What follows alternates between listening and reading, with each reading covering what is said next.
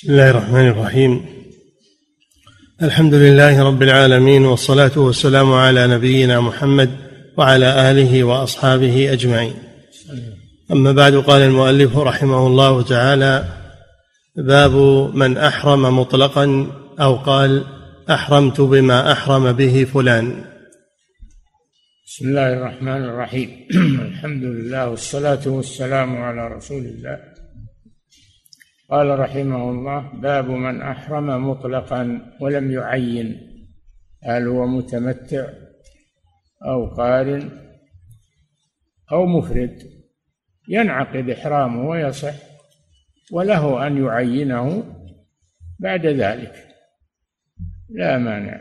وكذلك المسألة الثانية إذا أحرم بمثل ما أحرم به فلان عين شخصا. فيصح إحرامه وينعقد. ويسأل من علق إحرامه عليه فحتى يعرف نسكه من خلال معرفة نسك من علق إحرامه عليه. وذلك لأن علي بن أبي طالب رضي الله عنه قدم من اليمن وقال أحرمت بما أحرم به رسول الله صلى الله عليه وسلم. الرسول أقره على ذلك وأخبره أن أنه أحرم قارنا. فصار حكم علي حكم نسك رسول الله صلى الله عليه وسلم. نعم. باب من أحرم مطلقا أو قال أحرمت بما أحرم به فلان عن أنس رضي الله عنه قال قدم علي من اليمن على النبي صلى الله عليه وسلم فقال بما أهللت يا علي؟ فقال أهللت بإهلال كإهلال النبي صلى الله عليه وسلم. قال لولا أن معي الهدي لأحللت. متفق عليه. نعم. هذا الدليل. أن علي رضي الله عنه قدم من اليمن لأن الرسول صلى الله عليه وسلم بعثه إلى اليمن. والمراد باليمن في ذاك الوقت نجران فإنها من بلاد اليمن. فلما صالح أهل نجران أرسل معاذ بن جبل أرسل علي بن أبي طالب يعلمون الناس دين الإسلام. ويقبضون أيضا المال الذي تصالحوا عليه مع أهل نجران.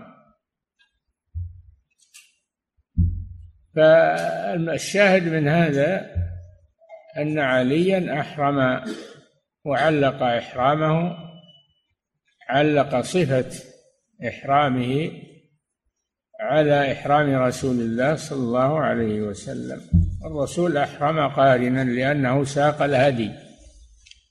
الذي يمنعه أن يتمتع هو أنه ساق الهدي من الحل ساق الهدي من الحل فصار قارنا بسبب الهدي. ولا تحلقوا رؤوسكم حتى يبلغ الهدي محله. أي المكان الذي يحل واليوم الذي يحل ذبحه فيه. نعم.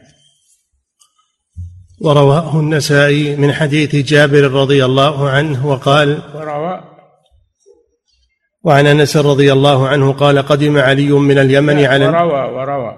ورواه النسائي نعم. من حديث جابر رضي الله عنه وقال فقال لعلي بما أهللت؟ قال قلت اللهم إني أهل بما أهل به رسول الله صلى الله عليه وسلم. نعم أقره الرسول صلى الله عليه وسلم على ذلك وبين له النسك الذي أحرم به صلى الله عليه وسلم. نعم. وعن أبي موسى رضي الله عنه قال قدمت على النبي صلى الله عليه وسلم وهو منيخ بالبطحاء. فقال بما أهللت؟ قال قلت أهللت بإهلال النبي صلى الله عليه وسلم. قال سقت من هدي؟ قلت لا. قال فطف بالبيت وبالصفا والمروة ثم حل فطفت بالبيت وبالصفا والمروة ثم أتيت امرأة من قومي فمشطتني فغسلت رأسي متفق عليه. وهكذا أبو موسى الأشعري رضي الله عنه قدم من اليمن فأهل بما أهل به رسول الله صلى الله عليه وسلم. فقال له النبي صلى الله عليه وسلم أسقت الهدي؟ قال لا.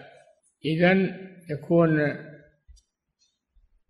مختلفا عن صفة إحرام النبي صلى الله عليه وسلم لأن النبي ساق الهدي.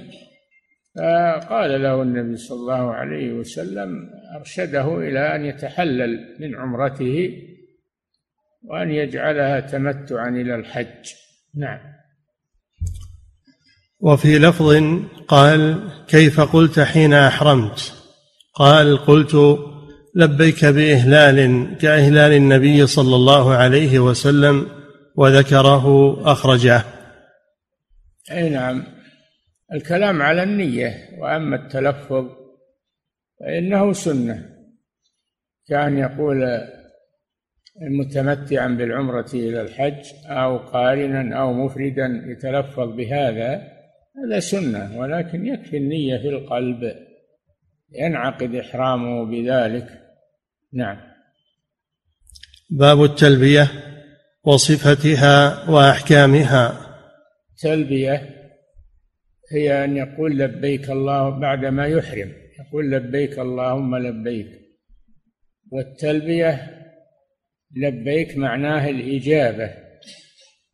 يقول لبيك يا الله يعني أجبت دعوتك على لسان خليلك إبراهيم. لما أمره الله فقال وأذن للناس في الحج. فأن فأبو موسى لبى في ذلك بعدما أحرم ونوى أن يكون نسكه مثل نسك رسول الله صلى الله عليه وسلم. لكن الرسول قال له أسقت الهدي؟ قال لا. إذا فالأفضل أن يتحلل من عمرته ويجعلها تمتعا إلى الحج. وهكذا فعل أبو موسى الأشعري. نعم. باب التلبية وصفتها وأحكامها. التلبية هي الإجابة. هي الإجابة. لبيك أي يعني المحرم إذا قال لبيك أي فأنا مجيب لدعوتك يا ربي على لسان خليلك وأذن في الناس بالحج. فأنا مجيب لدعوتك. هذه معنى التلبية. الإجابة. ولبيك تثنية أي إجابة بعد إجابة لنداء الله سبحانه وتعالى على لسان خليله لما أذن للحج. فكل من حج ولبى فإنه مجيب لدعوة أو مجيب لأذان إبراهيم عليه الصلاة والسلام إلى يوم القيامة. نعم. باب التلبية وصفتها وأحكامها. صفة التلبية لبيك لبيك اللهم لبيك. وأحكام التلبية أنها مستحبة. حكمها أنها مستحبة فلو أحرم ولم يلبي أبدا فإحرامه صحيح لكن يستحب له أن يلبي. ومعناها عرفناه لبى أي أجاب ولبيك أي إجابة بعد إجابة. نعم. عن ابن عمر رضي الله عنهما أن النبي صلى الله عليه وسلم كان إذا استوت به راحلته قائمة عند مسجد ذي الحليفة. أهل فقال لبيك اللهم لبيك لبيك لا شريك لك لبيك إن الحمد والنعمة لك والملك لا شريك لك.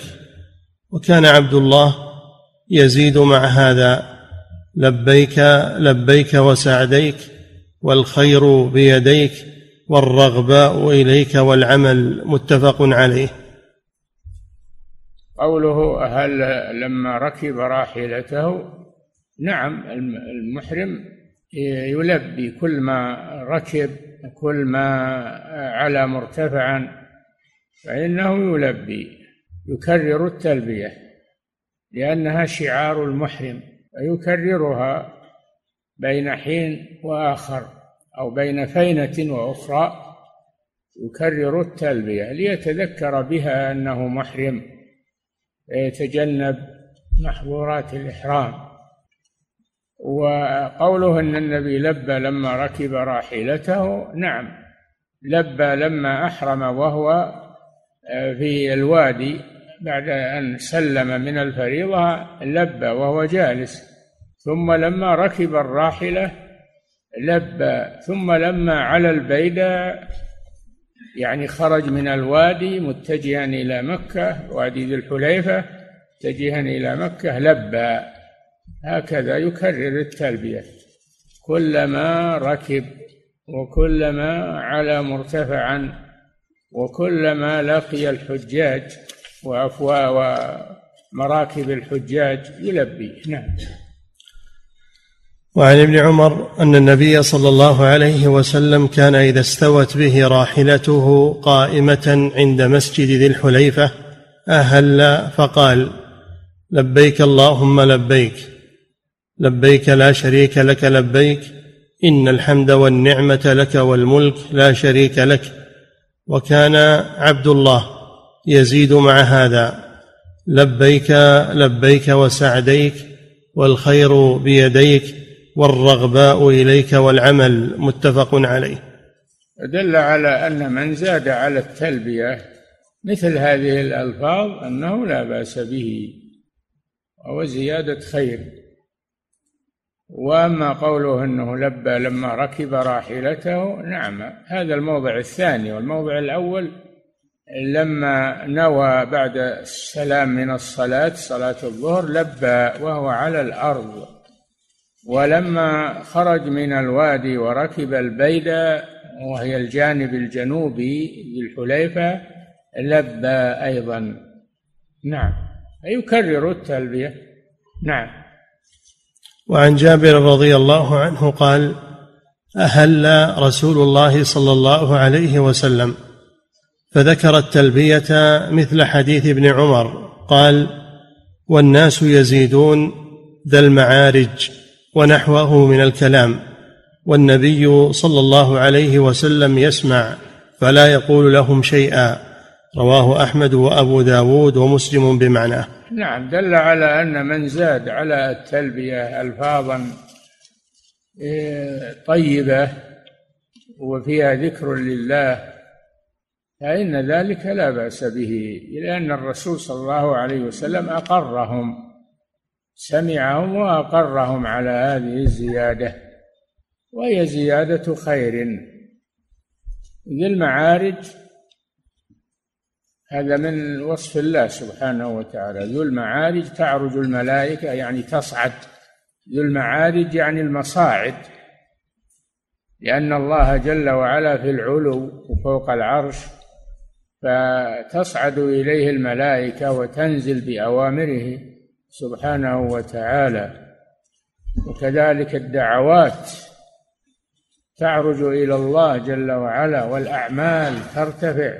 إليه يصعد الكلم الطيب والعمل الصالح يرفعه. فالأعمال الصالحة تصعد إلى الله إذا تقبلها الله سبحانه وتعالى. نعم. وعن أبي هريرة رضي الله عنه أن النبي صلى الله عليه وسلم قال في تلبيته لبيك إله الحق لبيك رواه أحمد وابن ماجه والنسائي. آه، وهذا دليل على أنه إذا زاد أنه لا بأس. فلا يقتصر على قول لبيك؟ يزيد. لبيك إله الحق لبيك للمعارج لبيك وسعديك والخير في يديك والرغباء والعمل كل هذا يجوز. ما دام المعنى صحيح المعنى صحيح فإنه يجوز. كانوا في الجاهلية يلبون إذا أحرموا لكنهم يقولون لبيك لا شريك لك إلا شريكا هو لك. تملكه وما ملك. يتخذون يعبدون من دون الله من الأولياء والصالحين والملائكة ويقولون إنها إنها توصلهم إلى الله فهي وسيلة إلى الله. فالله فالرسول صلى الله عليه وسلم أبطل هذا وقال لبيك لا شريك لك. وأما في الجاهلية فهم يستثنون ويقولون إلا شريكا هو لك. يعنون بذلك أصنامهم ومعبوداتهم يقولون إنها تقربهم عند الله سبحانه وتعالى. يعبدون من دون الله ما لا يضرهم ولا ينفعهم ويقولون هؤلاء شفعاؤنا عند الله. وهكذا المشركون حتى في وقتنا هذا. إن يقولون إن ما نعبدهم وإنما نتوسل بهم إلى الله عز وجل. هؤلاء صالحون ونحن مذنبون. نريد منهم أن يتوسطوا بيننا وبين الله وأن آه، يطلبوا من الله أن يغفر لنا. الله أبطل هذا أبطل هذا. ولبى النبي صلى الله عليه وسلم فقال لبيك لا شريك لك. خلافا للجاهلية الذين يقولون إلا شريكا هو لك تملكه وما ملك. فهذه من أمور الجاهلية. وأما تلبية التوحيد فلا يذكر فيها شيء من ذلك. لا يذكر فيها الوسائط. إلا شريكا هو لك تملكه وما ملك. هذا باطل. نعم. وعن السائب ابن خلاد قال قال رسول الله صلى الله عليه وسلم أتاني جبريل فأمرني أن آمر أصحابي أن يرفعوا أصواتهم بالإهلال والتلبية. رواه الخمسة وصححه الترمذي. نعم هذا النبي صلى الله عليه وسلم يخبر أنه أتاه جبريل مرسل من ربه عز وجل أنه قال قل لعبادي يرفع أصواتهم بالتلبية لأنها شعار المحرم. وتذكر المسلم بأنه محرم فيتجنب محظورات الإحرام. وفيها أجر وثواب من الله عز وجل. أي شعار المحرم. لا يسكت المحرم لا يسكت يلبي يكثر من التلبية. نعم. وفي رواية أن جبريل أتى النبي صلى الله عليه وسلم فقال كن عجاجا ثجاجا والعج التلبية والثج نحر الودن رواه أحمد. إي نعم. كن عجاجا ثجاجا والعجاج هو رفع الصوت بالتلبية. عجوا بالتلبية أي رفعوا أصواتهم عجوا بذكر الله يعني رفعوا أصواتهم بذكر الله عز وجل. العج والثج. وأما الثج فهو نحر القربان لله عز وجل في هدي التمتع أو هدي القران أو هدي التطوع. نعم. وعن خزيمة بن ثابت رضي الله عنه. عن النبي صلى الله عليه وسلم أنه كان إذا فرغ من تلبيته سأل الله عز وجل رضوانه والجنة واستعاذ برحمته من النار رواه الشافعي والدار قطني. خزيمة. ابن ثابت وعن نعم. خزيمة بن ثابت رضي الله عنه عن النبي صلى الله عليه وسلم أنه كان إذا فرغ من تلبيته سأل الله عز وجل رضوانه والجنة. واستعاذ برحمته من النار.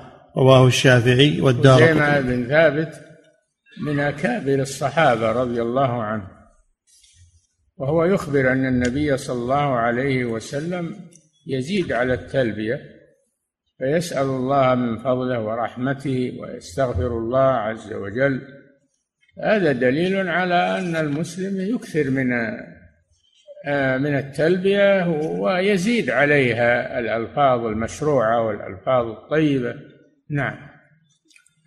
وعن القاسم ابن محمد قال كان يستحب للرجل إذا فرغ من تلبيته أن يصلي على النبي صلى الله عليه وسلم. رواه الدار قطني. وعن القاسم. وعن القاسم بن محمد قال كان يستحب للرجل إذا فرغ من تلبيته أن يصلي على النبي صلى الله عليه وسلم. رواه الدار قطني. نعم قاسم بن محمد بن أبي بكر. جده أبو بكر الصديق. والقاسم هذا من أكابر العلماء في وقته هو من الفقهاء السبعة الذين ترجع الفتوى إليهم في وقتهم. رحمه الله. نعم أنه وعن, وعن القاسم بن محمد قال كان يستحب للرجل إذا فرغ من تلبيته أن يصلي على النبي صلى الله عليه وسلم. نعم هذه الزيادة المفيدة أنه يزيد على التلبية فيصلي على النبي صلى الله عليه وسلم. نعم. وعن الفضل ابن العباس رضي الله عنه قال كنت رديف رسول الله صلى الله عليه وسلم من جمع إلى منى فلم يزل يلبي حتى رمى جمرة العقبة رواه الجماعة. نعم الفضل ابن العباس بن عبد المطلب ابن عم الرسول صلى الله عليه وسلم وهو أكبر أولاد العباس. ويكنى به العباس فيقال أبو الفضل. لأنه أكبر أولاده. صحابي جليل. وكان رديف النبي صلى الله عليه وسلم. لما انصرف من عرفة إيه، وكذلك لما انصرف من مزدلفة إلى منى وهو رديف النبي صلى الله عليه وسلم على الراحلة. لأجل أن يخدم الرسول صلى الله عليه وسلم ويصاحبه وأمره صلى الله عليه وسلم أن يلقط له حصى الجمار أيام العيد يوم العيد حصى الجمار يوم العيد سبع حصيات فلقطها للرسول صلى الله عليه وسلم. نعم. وعن الفضل بن العباس قال كنت رديف رسول الله صلى الله عليه وسلم من جمع إلى منى. رديف يعني أنه راكب معه. صلى الله عليه وسلم. وهذا يدل على فضل على فضل الفضل بن العباس. نعم. كنت رديف رسول الله صلى الله عليه وسلم من جمع إلى منى. من جمع من مزدلفة يعني تسمى جمع. إلى منى صبيحة يوم العيد. نعم. من جمع إلى منى فلم يزل يلبي حتى رمى جمرة العقبة. رواه الجماعة. لم يزل يلبي من مزدلفة إلى وهو يسير إلى أن رمى جمرة العقبة. إلى أن شرع في التحلل. إلى أن شرع في التحلل. وهو رمي جمرة العقبة. ثم يتبعها بقية المناسك. لكن أول التحلل هو رمي جمرة العقبة. هذا هو السنة ولو تأخر لا بأس. لو تأخر رمي جمرة العقبة لا بأس بذلك وحسب الظروف والزحامات. نعم. وعن عطاء عن ابن عباس قال يرفع الحديث. عطاء بن رباح عالم مكة فقيه ما أهل مكة رحمه الله. عطاء بن رباح. نعم. وعن عطاء عن ابن عباس قال ويقولون إنه أعلم الناس بالمناسك. عطاء ابن رباح هو أعلم الناس بالمناسك. نعم. وعن عطاء عن ابن عباس قال يرفع الحديث أنه كان يمسك عن التلبية في العمرة إذا استلم الحجر. رواه الترمذي وصححه. إذا التلبية في الحج إلى أن يرمي جمرة العقبة والتلبية في العمرة إلى حين يشرع في الطواف. إذا شرع في الطواف فإنه يقطع التلبية. نعم. إنه كان يمسك عن التلبية في العمرة إذا استلم الحجر رواه الترمذي وصححه. وعن ابن عباس إذا استلم الحجر يعني إذا إذا إذا طاف بالبيت. إذا طاف بالبيت فإذا شرع في الطواف يقطع التلبية. نعم. وعن ابن عباس رضي الله عنهما عن النبي صلى الله عليه وسلم قال يلبي المعتمر حتى يستلم الحجر. رواه أبو داود. نعم إن أخر التلبية إلى أن يستلم الحجر فلا بأس. وإن قطعها عند شروعه في الطواف فلا بأس بذلك أيضا. نعم. باب ما جاء في فسخ الحج إلى العمرة. نعم.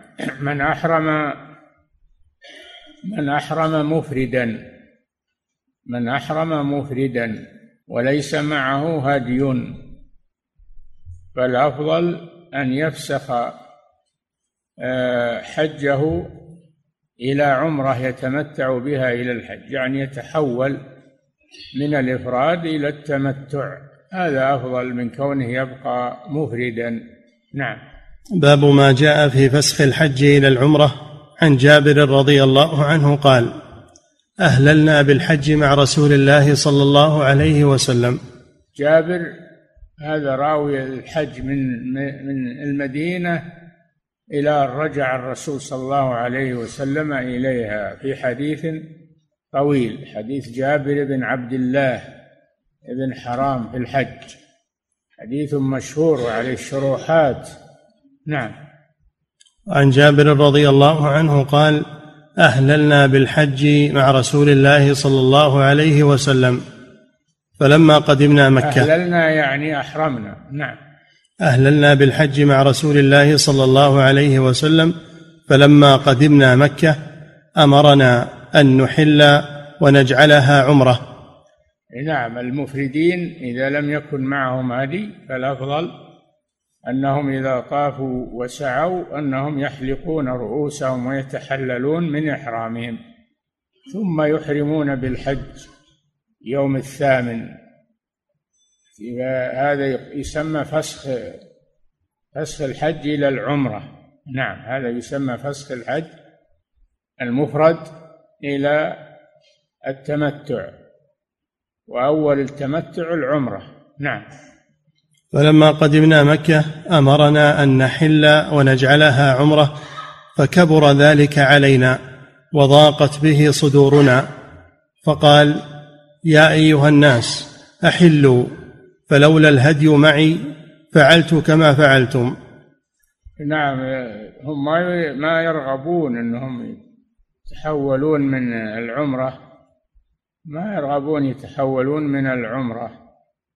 آه، إلى ان يتحولوا من الإفراد إلى التمتع يحبون أن يبقوا على إحرامهم.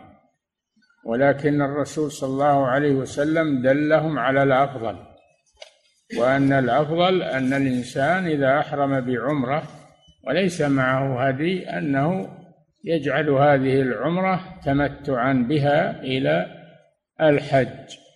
فلما أمرهم ضاقت صدورهم طيب خواطرهم وقال لولا الهدي معي لأحللت معكم أجعلتها عمرة ليطيب خواطرهم ويبين لهم أن هذا هو الأفضل. نعم. قال فأحللنا حتى وطئنا النساء وفعلنا كما يفعل الحلال. نعم يعني بين العمرة والحج إنسان مباح له أن يزاول أن يزاول عمله حتى مع مع امرأته إلى أن يحرم بالحج. كل هذا فسحة له. نعم. حتى إذا كان يوم التروية وجعلنا مكة بظهر أهللنا بالحج. التروية يوم التروية هو اليوم الثامن. سمي يوم التروية لأنهم يروون الماء ويحملونه معهم إذا خرجوا إلى الحج لأنه لم يكن في وقتهم ماء في مزدلفة ولا في عرفة ولا على الطريق. والآن الحمد لله الماء سلك في المناسك في عرفة ماء في مزدلفة ماء في منى ماء.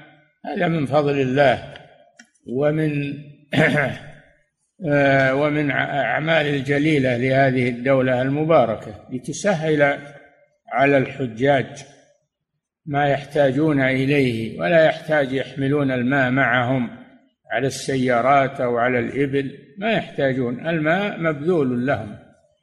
وهذا من فضل الله ونعمته على المسلمين ومما يرجى لهذه الدولة الأجر العظيم في ذلك والتمكين. نعم.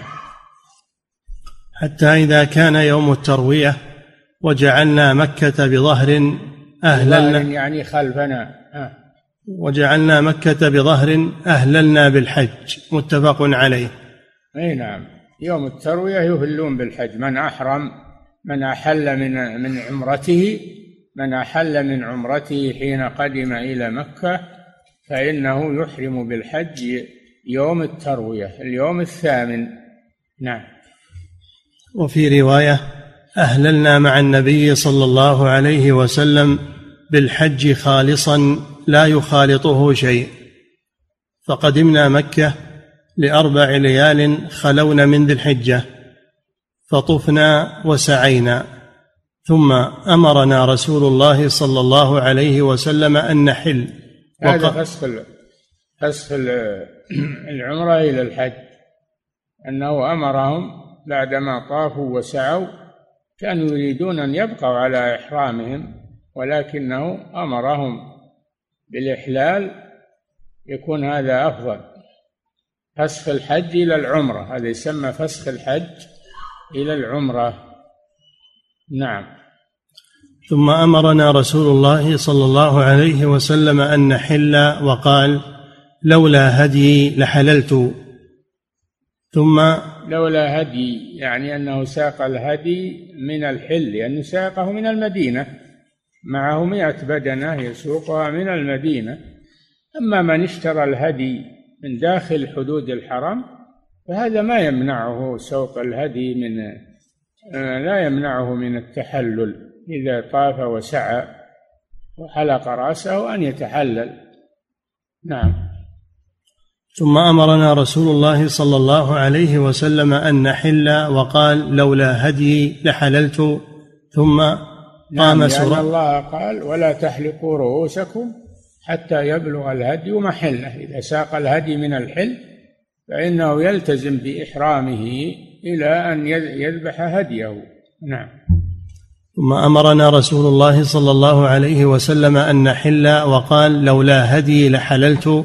ثم قام سراقة ابن مالك فقال يا رسول الله أرأيت متعتنا هذه لعامنا هذا أم للأبد؟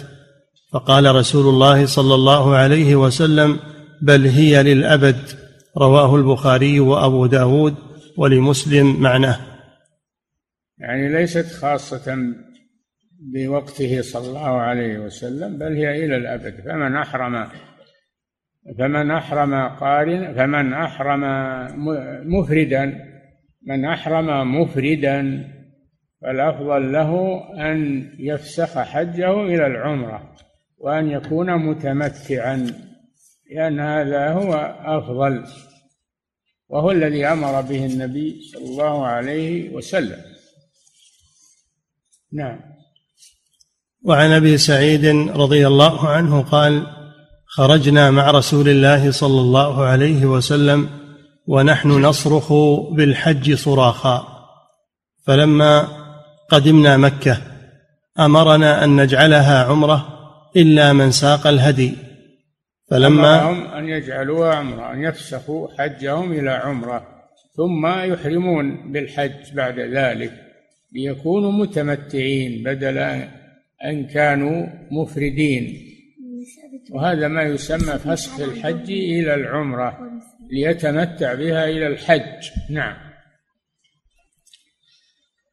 فلما كان يوم التروية ورحنا إلى منى أهللنا بالحج.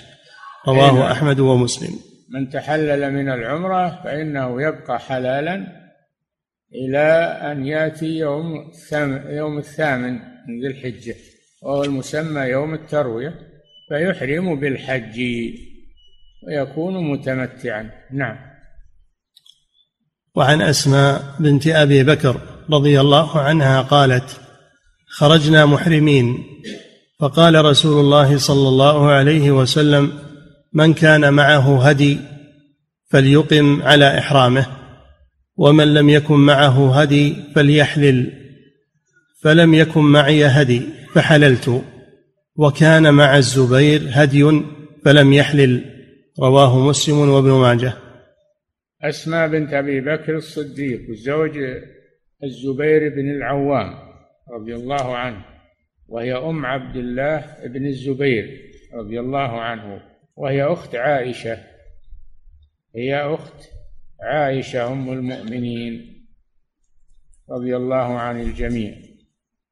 أنها أنها لا أحرمت أنها أحرمت ب أنها أحرمت بالحج مفردة. وأمرها النبي صلى الله عليه وسلم أن تحول حجها إلى عمرة ثم تحرم بالحج يوم الثامن لتكون متمتعة. نعم. وعن أسماء بنت أبي بكر قالت خرجنا محرمين فقال رسول الله صلى الله عليه وسلم من كان معه هدي فليقم على إحرامه. إي نعم اللي معه هدي من الحل يسوقه لا يتحلل إذا طاف وسعى بل يبقى على إحرامه إلى أن يحج ويذبح الهدي يوم العيد. وأما من لم يكن معه هدي فالأفضل أن يحول إحرامه إلى عمرة. ويكون متمتعا بها إلى الحج. نعم. من كان معه هدي فليقم على إحرامه ومن لم يكن معه هدي فليحلل. فلم يكن معي هدي فحللت. وكان مع الزبير هدي فلم يحلل. رواه مسلم وابن ماجه. الزبير زوجها وبينهما فرق لأنها هي ليس معها هدي والزبير معه هدي. الزبير قام على إحرامه بسبب الهدي وأما هي فتحللت لأنه ليس معها هدي. نعم.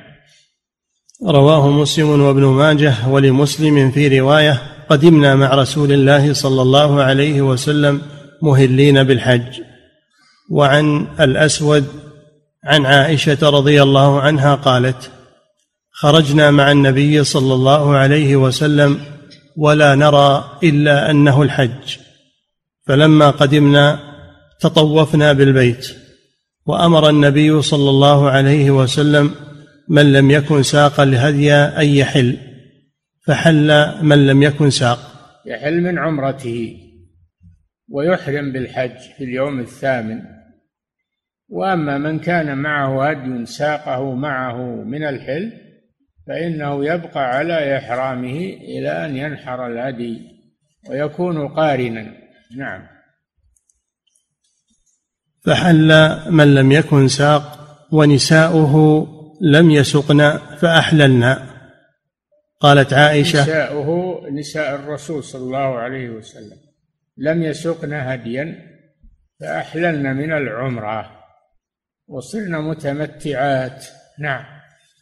ونساؤه لم يسقن فأحللن قالت عائشة فحضت فلم أطف بالبيت وذكرت قصتها. متفق عليه.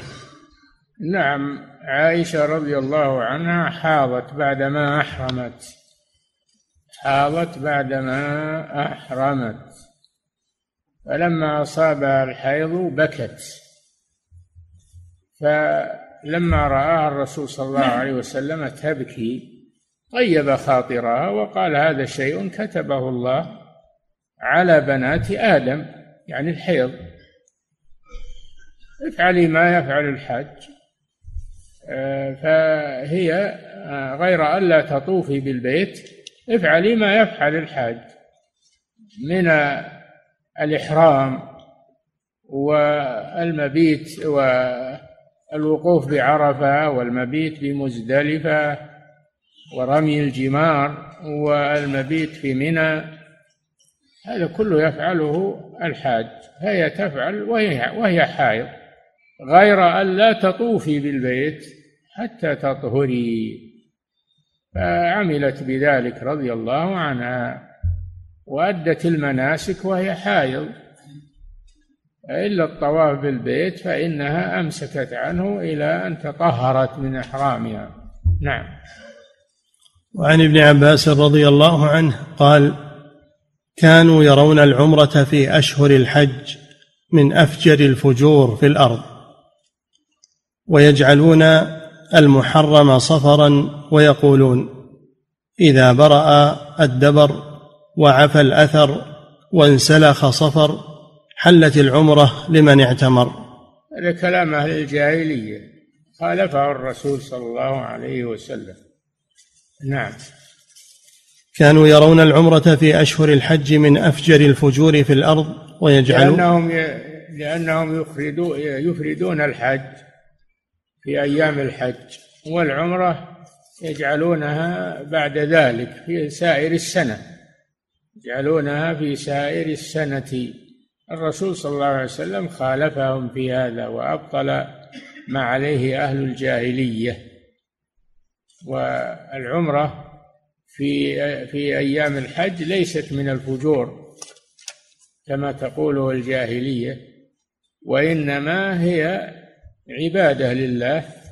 فالعمرة يجوز أن يبقى بعدها ويكون قارنا ويجوز أن يتحلل بعدها ويحرم بالحج وهذا أفضل.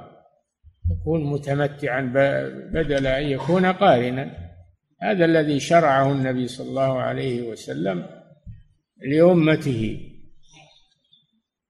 وكان أبو بكر وعمر أيضا لا كانوا لا يرون لا يرون العمرة في أشهر الحج. من أجل أن لا ينقطع الناس عن العمرة في سائر السنة وعن زيارة البيت لكن كلام رسول الله صلى الله عليه وسلم فوق كلامهم فإنه شرع لأمته العمرة في أشهر الحج ولم ينقطع الزائرون لهذا البيت في سائر السنة. نعم. وعن ابن عباس رضي الله عنهما قال كانوا يرون العمرة في أشهر الحج من أفجر الفجور في الأرض ويجعلون المحرم صفرا ويقولون إذا برأ الدبر وعفى الأثر وانسلخ صفر حلت العمرة النسي هذا النسي يجعلون المحرم صفرا ينقلون شهر المحرم أو أحكام شهر المحرم إلى شهر صفر. هذا من النسيء. قال الله جل وعلا إنما النسيء زيادة في الكفر. يضل به الذين كفروا فيحلونه عاما ويحرمونه عاما. الله أبطل هذا أبطل النسيء وأبقى الأشهر الحرم على ما هي عليه اللي هي اللي هي شهر شهر التي هي شهر ذي القعدة وذي الحجة والمحرم. هذه ثلاثة. والرابع شهر رجب. ثلاثة سرد وواحد فرد. هذه الأشهر الحرم. نعم. وانسلخ صفر الحرم معناها يحرم فيها القتال. يحرم فيها القتال. نعم. وانسلخ صفر حلت العمرة لمن اعتمر فقدم النبي صلى الله عليه وسلم وأصحابه صبيحة رابعة. مهلين بالحج فأمرهم أن يجعلوها عمرة. فتع... أبطل بهذا ما تعتقده الجاهلية أن العمرة لا تجوز في أشهر الحج. نعم. فأمرهم أن يجعلوها عمرة فتعاظم ذلك عندهم. تعاظم يعني نعم. فتعاظم ذلك عندهم فقالوا يا رسول الله أي الحل؟ قال حل كله متفق عليه. أي الحل يعني هل هو الحل من الإحرام؟ قال الحل كله يعني أنه يتحلل يباح له ما كان ممنوعا عليه من محظورات الإحرام. نعم. إلى أن يحرم بالحج. نعم. وعنه قال قال رسول الله صلى الله عليه وسلم هذه عمرة استمتعنا بها فمن لم يكن عنده هدي فليحلل الحل كله. فإن العمرة من لم يكن. فمن لم يكن عنده هدي فليحلل الحل كله. فليحلل. نعم. إذا تحلل من من إحرامه إذا أكمل عمرته ثم يحرم بالحج. نعم. فإن العمرة قد دخلت في الحج إلى يوم القيامة. رواه أحمد ومسلم وأبو داود والنسائي. إيه نعم. العمرة صارت مشروعة في أشهر الحج إلى يوم القيامة. فمن أنكرها أو منعها فإنه مغير لحكم الله سبحانه وتعالى. نعم. وعنه أيضا أنه سئل عن متعة الحج فقال أهل المهاجرون والأنصار وأزواج النبي صلى الله عليه وسلم في حجة الوداع وأهللنا فلما قدمنا مكة قال رسول الله صلى الله عليه وسلم اجعلوا إهلالكم بالحج عمرة إلا من قلد الهدي. نعم هذا دليل على أن العمرة في أشهر الحج مشروعة ليتمتع بها إلى الحج. إلا من ساق الهدي من الحل أو من الحرم من الحل فإنه يبقى إذا أدى طاف وسعى يبقى على إحرامه ولا يتحلل من العمرة وإذا ذبح هديه يوم النحر يتحلل من إحرامه. نعم.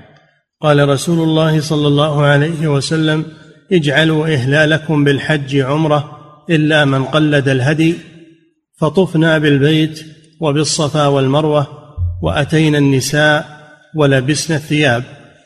وقال يعني بعد العمرة. نعم.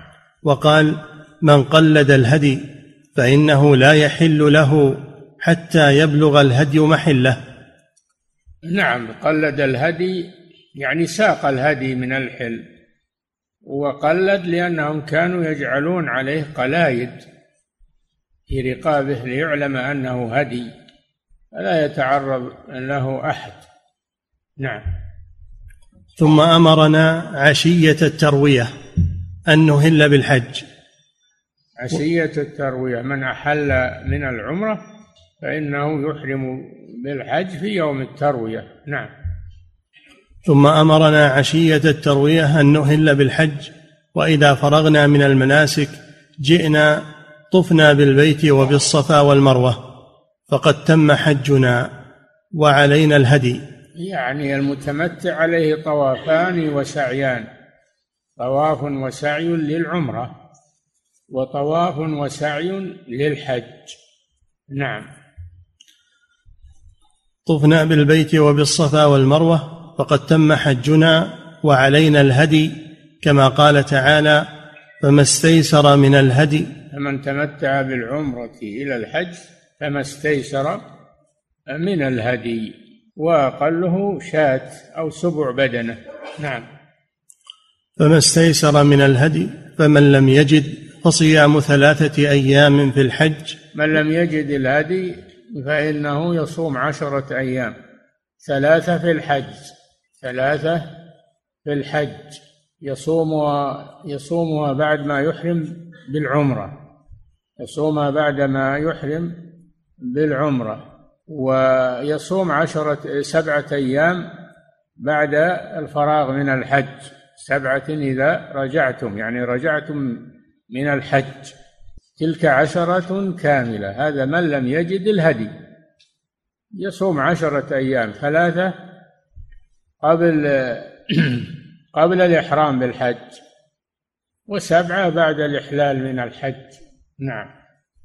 فمن لم يجد فصيام ثلاثة أيام في الحج وسبعة إذا رجعتم.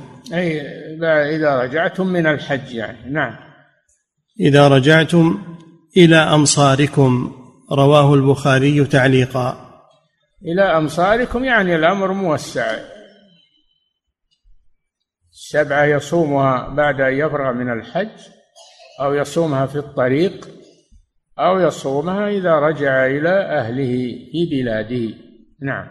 وعن أنس رضي الله عنه أن النبي صلى الله عليه وسلم بات بذي الحليفة حتى أصبح ثم أهل بحج وعمرة. لما خرج النبي صلى الله عليه وسلم من المدينة بعد صلاة الظهر وصل إلى ذي الحليفة آه، وقت العصر وصلى بها العصر وبات بها عليه الصلاة والسلام. فلما إلى أن صلى الظهر من الغد فلما صلى الظهر فلما صلى الظهر أهل بالعمرة أهل بالعمرة أو أهل بالقران لأنه معه الهدي أهل بالقران بعد صلاة الظهر آه، من وادي ذي الحليفة وهو الوادي المعروف قريب من المدينة. نعم. أن النبي صلى الله عليه وسلم بات بذي الحليفة حتى أصبح ثم أهل ليس محرما بات ليس محرما وطاف على نسائه في تلك الليلة لأنه ليس بمحرم وإنما يتهيأ للإحرام. نعم. ثم أهل بحج وعمرة. ثم أهل يعني أحرم بحج وعمرة قارنا لأنه ساق الهدي بعد صلاة الظهر. أحرم بالحج والعمرة قارنا بعد صلاة الظهر بذي الحليفة. اللي هو معروف الآن. نعم. وأهل الناس بهما. أهل الناس بهما أي بالحج والعمرة قارنين. نعم. فلما لما وصلوا مكة أمر من لم يسق الهدي أن يتح... أن يطوف ويسعى ويحلق رأسه ويتحلل من إحرامه ويجعلها عمرة ثم يحرم بالحج بعد ذلك.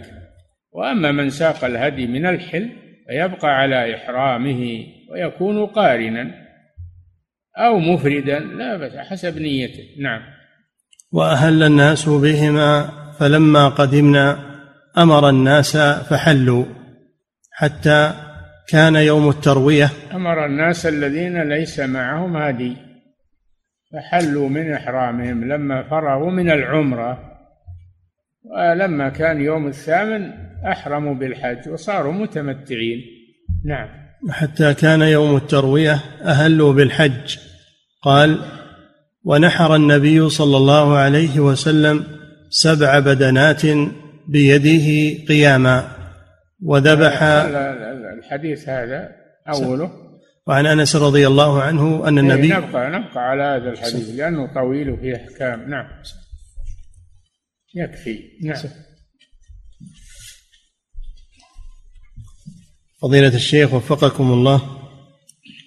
هذا سائل يقول قمت بأداء مناسك العمرة فطفت وسعيت وقصرت وكان ذلك نهارا لكن لم أنزع ثياب الإحرام إلا في الليل وظللت في المسجد الحرام.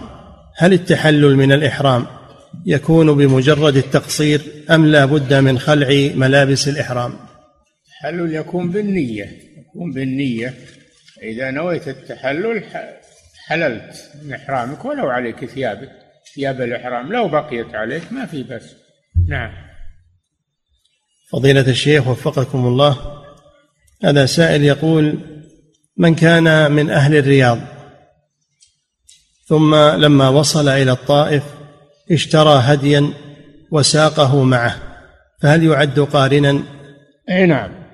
ساق الهدي من الحل خارج الحرم من أهل الرياض أو غيره فإنه يبقى على إحرامه إذا أدى الطواف والسعي يبقى على إحرامه إلى أن ينحر هديه في يوم العيد. نعم. فضيلة الشيخ وفقكم الله أمر النبي صلى الله عليه وسلم أبا موسى رضي الله عنه أن يجعلها عمرة ويحل. ولم يأمر عليا بذلك مع أن إهلالهما واحد. لأنه ساق الهدي لأن علي ساق الهدي الهدي يمنعه من التحلل. أما أما غيره فلم يسق الهدي. نعم. فضيلة الشيخ وفقكم الله. هذا سائل يقول ما معنى ما ورد في التلبية لبيك وسعديك؟ يقول ما معنى قوله وسعديك؟ إجابة. لبيك وسعديك إجابة بعد إجابة. نعم. فضيلة الشيخ وفقكم الله يقول ألفاظ الزيادة على التلبية التي وردت معنا أقرها النبي صلى الله عليه وسلم وسمعها. فهل يجوز لنا أن نزيد ألفاظا من عندنا على هذه التلبية؟ ألفاظ واردة تزيدون ألفاظا واردة. من الأذكار لا بأس. نعم. فضيلة الشيخ وفقكم الله هذا سائل يقول هل يجوز للمرأة الحائض في الوقت الحاضر أن تسعى بين الصفا والمروة حال حيضها مع كون المسعى قد دخل في المسجد؟ لا يكون لو ما دخل ما يجوز السعي إلا بعد الطواف. ما يجوز تقديم السعي على الطواف. نعم. فضيلة الشيخ وفقكم الله. هذا سائل يقول هل يجوز أن أنوي حجي أو عمرتي لأحد من الناس بعد أن تجاوزت الميقات وأحرمت بذلك؟ لا إذا نويتهم عند الإحرام فلا بأس أما إذا أحرمت ولم تنوهم انعقد الإحرام لك فلا تصير لغيرك. نعم. فضيلة الشيخ وفقكم الله هذا سائل يقول ورد معنا أنه يصلى على النبي صلى الله عليه وسلم بعد الفراغ من التلبية فهل كلما انتهينا من قولنا لبيك اللهم لبيك نصلي على الرسول صلى الله عليه وسلم ثم نعيد التلبية وهكذا؟ إي نعم إي نعم هذا الأفضل. نعم. فضيلة الشيخ وفقكم الله هذا سائل يقول يقول ما حكم من حج وأكمل نسكه وتبقى عليه من طواف الإفاضة تبقى شوطان تركهما من شدة التعب. يقول ما حكم حجه ذاك؟ لابد يكمل. إذا إذا نشط يأتي ويكمل الأشواط التي عجز عنها. ليكمل سبعة أشواط. ولا يجوز السعي دون سبعة أشواط. يكملهم. الأمر واسع في هذا. إذا استراح إذا نشط إذا يرجع ويكمل يكمل السعي. نعم. فضيلة الشيخ وفقكم الله هذا سائل يقول مر معنا أن المفرد أن المفرد إذا أحرم بالحج فإن الأفضل له أن يحوله إلى عمرة. فهل القارن كذلك إذا نوى فهل القارن كذلك إذا نوى قرانا وهو لم يسق الهدي الأفضل له أن يحوله إلى عمرة؟ أي نعم ويكون متمتعا. الأفضل أن يحوله إلى عمرة إلا إن كان معه هدي فيبقى على ما هو عليه. نعم. فضيلة الشيخ وفقكم الله. هذا سائل يقول يقول ما الصحيح في مسألة ما هو الأفضل من الأنساك؟ هل هو القران أو التمتع. التمتع أفضل. التمتع أفضل. ثم القران ثم الإفراد. نعم. فضيلة الشيخ وفقكم الله. هذا سائل يقول يقول هل المبيت خارج منى في أيام التشريق؟ هل هو واجب من واجبات الحج أم يجوز للحاج أن يتركه؟ هل المبيت إيش؟ في منى. هل المبيت خارج منى في أيام التشريق؟ يقول هل هو جائز للحاج أم يجب عليه أن يبيت بمنى؟ يجب عليه أن يبيت في منى ليش خارج منى؟ يبيت في منى لكن إذا ولم يجد له مكانا وضاقت منى يكون في طرف الحجاج. يبيت في طرف الحجاج ولو خارج منها لأجل العذر الذي أصابه. نعم. فضيلة الشيخ وفقكم الله. ما يقول أنا ما لقيت مكان في منى ويروح يبيت بشقة لا ما يجوز هذا. يبيت في طرف الحجاج. نعم. فضيلة الشيخ وفقكم الله هذا سائل يقول مثل الذي جاء للصلاة وجد المسجد قد ضاق وصار الناس يصلون خارج المسجد. ما يقول أروح البيت وأصلي ببيتي؟ لا يصلي مع مع الناس ولو في الشارع. نعم. فضيلة الشيخ وفقكم الله وهذا سائل يقول إذا لم يجد الحاج مكانا مناسبا له في منى ليبيت فيه أو وجد مكانا لكن سعره مرتفع هل يجوز له أن يذهب إلى خارج منى ويبيت هناك؟ لا يا أخي يبيت في منى ولو جالسا ما هو بلازم معه خيمة ومعه ومعه دلال ومعه لا ولو جالسا إلى نصف الليل وينصرف هذا المبيت في منى ما هو معناه أنه لازم يكون معه استعداده ومعه خيمته يبيت يعني يجلس في منى داخل منى مع الحجاج إلى منتصف الليل وإن أكمل الليل فهو أفضل. نعم. فضيلة الشيخ وفقكم الله. هذا سائل يقول من أحرم بالحج مفردا مفردا ولما طاف طواف القدوم وسعى سعي الحج بعد أيام أراد أن يحل ويجعلها عمرة ويكون متمتعا. هل له ذلك؟ إي نعم. ما دام الوقت واسع فإنه يقصر من رأسه ويتحلل يجعلها عمرة إضافة إلى الطواف والسعي الماضي. نعم. فضيلة الشيخ وفقكم الله هذا سائل يقول يقول لو أن الزوجة حاضت ووكلت زوجها أن يطوف عنها طواف الإفاضة بدل الانتظار لأنهما مرتبطان بحملة. هل يجوز هذا؟ ما يجوز هذا. ما يجوز هذا. إذا ضاق عليها الوقت فلها أن تسافر وهي لم تطف بشرط أنها إذا طهرت يأتي بها محرمها وتطوف. نعم. فضيلة الشيخ وفقكم الله هذا سائل يقول هل من أراد أن يفسخ الحج إلى عمرة؟ هل يلزمه أن يتلفظ بشيء من الألفاظ أم تكفي النية؟ يكفي العمل والنية. نعم. فضيلة الشيخ وفقكم الله هذا سائل يقول لو دفع إنسان مالا لأجل الهدي وهو في بلده. لو لو دفع إنسان مالا لأجل الهدي وهو في بلده هل يحل له أن يفسخ الحج إلى عمرة أم يعتبر كمن ساق الهدي؟ وهو في بلده شلون؟ أعد السؤال. يقول لو أن إنسان لو أن إنسانا دفع مال الهدي وهو في بلده.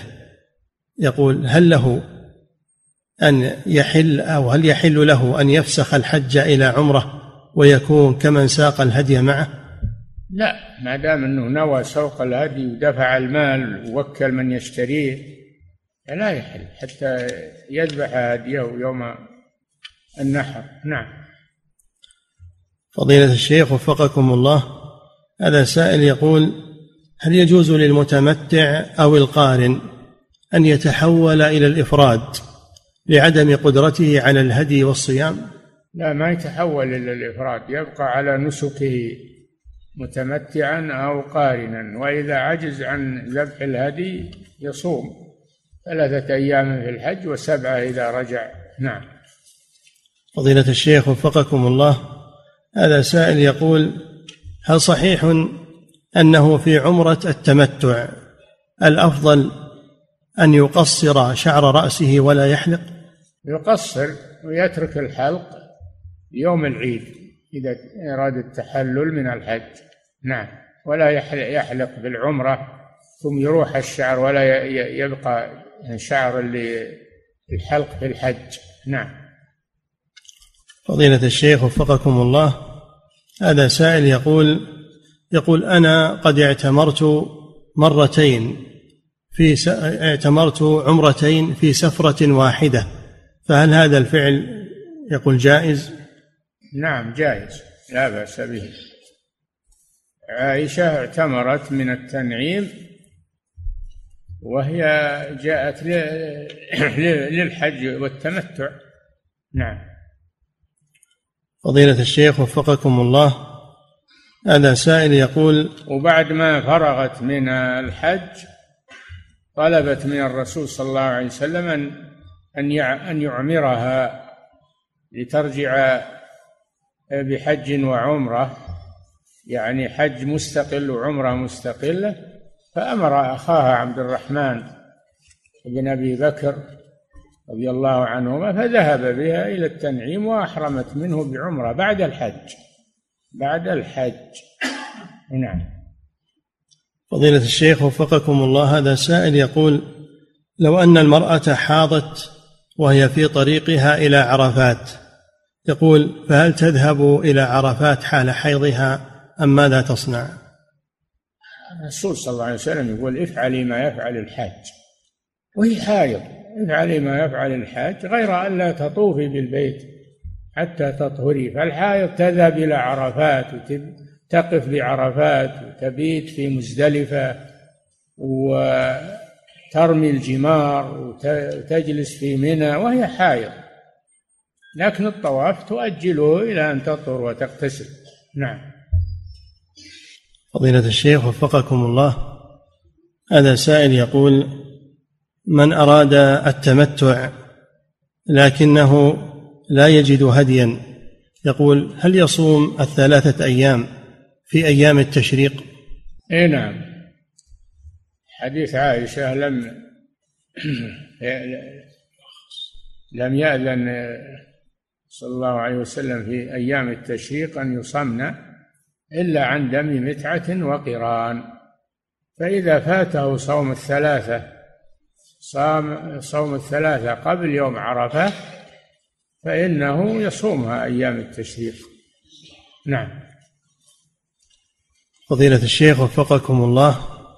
لم يرخص في أيام التشريق أن يصمن إلا عن دم متعة أو قران. نعم. فضيلة الشيخ وفقكم الله.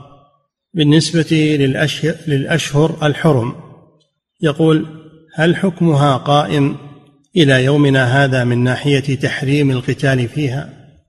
لا ما هو قائم يقولون منسوخة أن هذا كان في الجاهلية. نعم.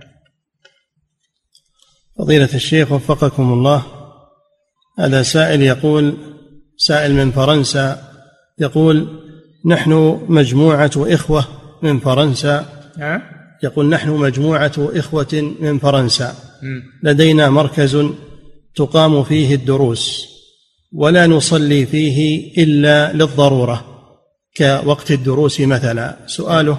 إيش السؤال؟ يقول نحن إخوة من فرنسا ولدينا مركز تقام فيه الدروس ولا نصلي فيه في هذا المركز إلا للضرورة كوقت الدروس مثلا.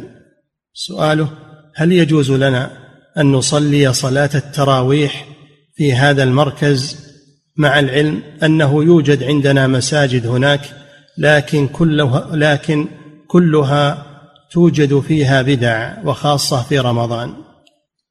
نعم صلوا في المركز. إذا كان المركز صالح للصلاة صلوا فيه. صلاة التراويح نعم. فضيلة الشيخ وفقكم الله. هذا سائل يقول يقول ما حكم فرقعة الأصابع سواء قبل الصلاة أو بعدها. هذا عبث ولا يجوز. لا في الصلاة ولا يكره يعني يكره في الصلاة ويكره في غيرها لأنه لأنه علامة على الكسل علامة على الكسل فلا يفرق بين أصابعه. نعم. فضيلة الشيخ وفقكم الله هذه امرأة من خارج هذه البلاد تقول تقول إنها حامل ومريضة وتسكن في شمال أوروبا ووقت العشاء عندهم متأخر كثيرا هل لها أن تجمع العشاء مع المغرب جمع تقديم لأن وقت العشاء يتعدى منتصف الليل فيشق عليها؟ صلي في أول وقت العشاء ما تجمع لكن تصلي العشاء في أول وقتها. نعم. فضيلة الشيخ وفقكم الله هذا سائل يقول هل يجوز لي أن أصور أبنائي عن طريق الجوال ثم أحتفظ بهذه الصور فيه؟ لا لا يجوز اقتناء الصور إلا للضرورة أما اقتناء الصور لأجل الذكريات أو هذا لا يجوز والملائكة لا تدخل بيتا فيه كلب ولا صورة. إذا كنت ما تريدين دخول الملائكة ما هنا مسلم ما يريد دخول الملائكة في بيته. نعم. فضيلة الشيخ وفقكم الله هذا سائل من خارج هذه البلاد يقول يقول لي أخ أكبر مني وهو متزوج وبعد زواجه طلب منه والدي أن يطلق زوجته لأنها كثيرة الخروج من المنزل. سؤاله هل يطيعه في ذلك؟ لأن والدي يقول إن لم تفعل فلا أرضى عنك. لا يطيعه في ذلك. زوجته زوجته ما يطلقها. وليس لوالده سبيل أن يجبره على طلاق زوجته. نعم. وأما إنها عليها ملاحظات فإنه زوجها يقومها ويأمرها وينهاها وينصحها ويدرسها. نعم. فضيلة الشيخ وفقكم الله هذا سائل يقول يقول بعض الناس إذا زاره أحد فإنه يقول زارتنا البركة. يقول هل هذا القول مشروع؟ لا ما هو مشروع. يعني البركة إنما ما هي بالزيارة البركة من الله ما هي بزيارة الشخص أو من أي نعم. فضيلة الشيخ وفقكم الله هذا سائل يقول يقول غضب علي خالي ثم أتيته بعد أيام وسلمت عليه لكنه رفض الرد علي. يقول هل هل علي ذنب في ذلك؟ لا الذنب عليه هو ولكن أنت لا تترك زيارته والإحسان إليه وصلته لا تترك هذا. نعم. فضيلة الشيخ وفقكم الله هذا سائل يقول يقول بعض العلماء عند ذكره لحكم النذر فإنه يقول إنه مكروه وبعضهم يقول إنه محرم مع أن الله سبحانه وتعالى مدح من أوفى بنذره فقال مكروه قبل النذر لا تنذر. قبل قبل النذر هذا مكروه وبعض العلماء يقول إنه محرم لأنك تلزم نفس نفسك بشيء لم يلزمك الله به. فإذا نذرت فيجب عليك الوفاء إذا كان نذر طاعة. من نذر أن يطيع الله فليطيعه هو عباده كيف تقول إنه مكروه؟ وهو نوع من أنواع العبادة. لكن الدخول فيه هذا هو المكروه. أما إذا دخلت صار عبادة يجب عليك فعلها. نعم. فضيلة الشيخ وفقكم الله. هذا سائل يقول في وقت النهي المغلظ هل يجوز أداء النوافل من ذوات الأسباب؟ لا لا ما يجوز. ما يجوز صلاة النوافل في أوقات النهي. نعم. فضيلة الشيخ وفقكم الله هذا سائل يقول يقول انتشر في بعض المساجد أنه يكتب لوحات كبيرة وتعلق على جدران المسجد من الخارج يكتب عليها صلاة الفجر يا عباد الله. يقول هل هذا الأمر مشروع؟ إذا كانت خارج المسجد الأمر سهل أما داخل المسجد فلا يعلق شيء. وعلى وزارة الشؤون الإسلامية وشؤون المساجد أن ترفع هذه اللوحات من داخل المساجد. نعم. فضيلة الشيخ وفقكم الله. هذا هذه امرأة تسأل فتقول إنها لم تصم رمضان الماضي بسبب الحمل. تقول هل يجب عليها قضاء تلك الأيام أو يكفيها الإطعام؟ لا ما تطعم عليها أنها تصوم تقضي الأيام التي عليها. إن أمكنها أن تقضيها قبل رمضان الجديد فإنه يجب عليها ذلك. وإن لم تتمكن فإنها تقضيها بعد رمضان ولا حرج عليها. المهم أنها ما تترك القضاء. نعم.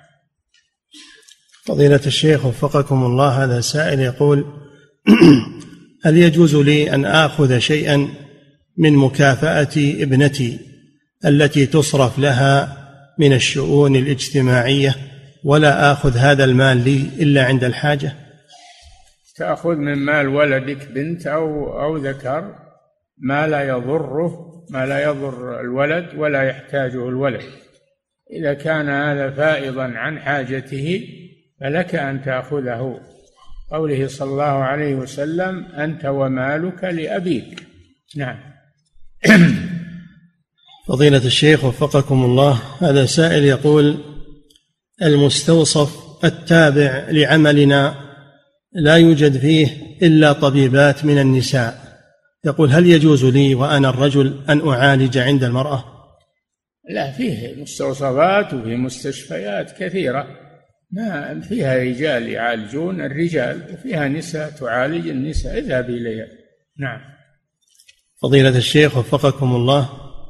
يقول ورد في صحيح مسلم أن النبي صلى الله عليه وسلم ذكر أنه سيأتي زمان أن الرجل يمر على القبر ويقول يا ليتني كنت مكانك من شدة الفتنة يقول ما المراد بالفتنة هنا؟ فتنة في الدين. سلط الكفار على المسلمين ويضايقونهم ويحاولون آه، أن يرتدوا عن الإسلام. آه، هذه الفتنة في الدين. نعم. فضيلة الشيخ وفقكم الله. هذا سائل يقول يقول من ولد له ولد فهل له أن يذبح يوم عيد الأضحى؟ يقول عقيقة. على أنها أضحية وعقيقة في وقت واحد؟ لا ما يصلح هذا. العقيقة مكانها والأضحية مكانها ولا يخلط بينهما. إذا كان ما يقدر الحمد لله العقيقة سنة ما هي بواجبة. والأضحية أيضا سنة ما هي بواجبة. إذا كان ما يقدر يترك ذلك. نعم. فضيلة الشيخ وفقكم الله هذا سائل يقول هل ورد عن الرسول صلى الله عليه وسلم أن أبغض الحلال إلى الله الطلاق؟ نعم ورد. هذا من أحاديث البلوغ من أحاديث بلوغ المرام. الطلاق إذا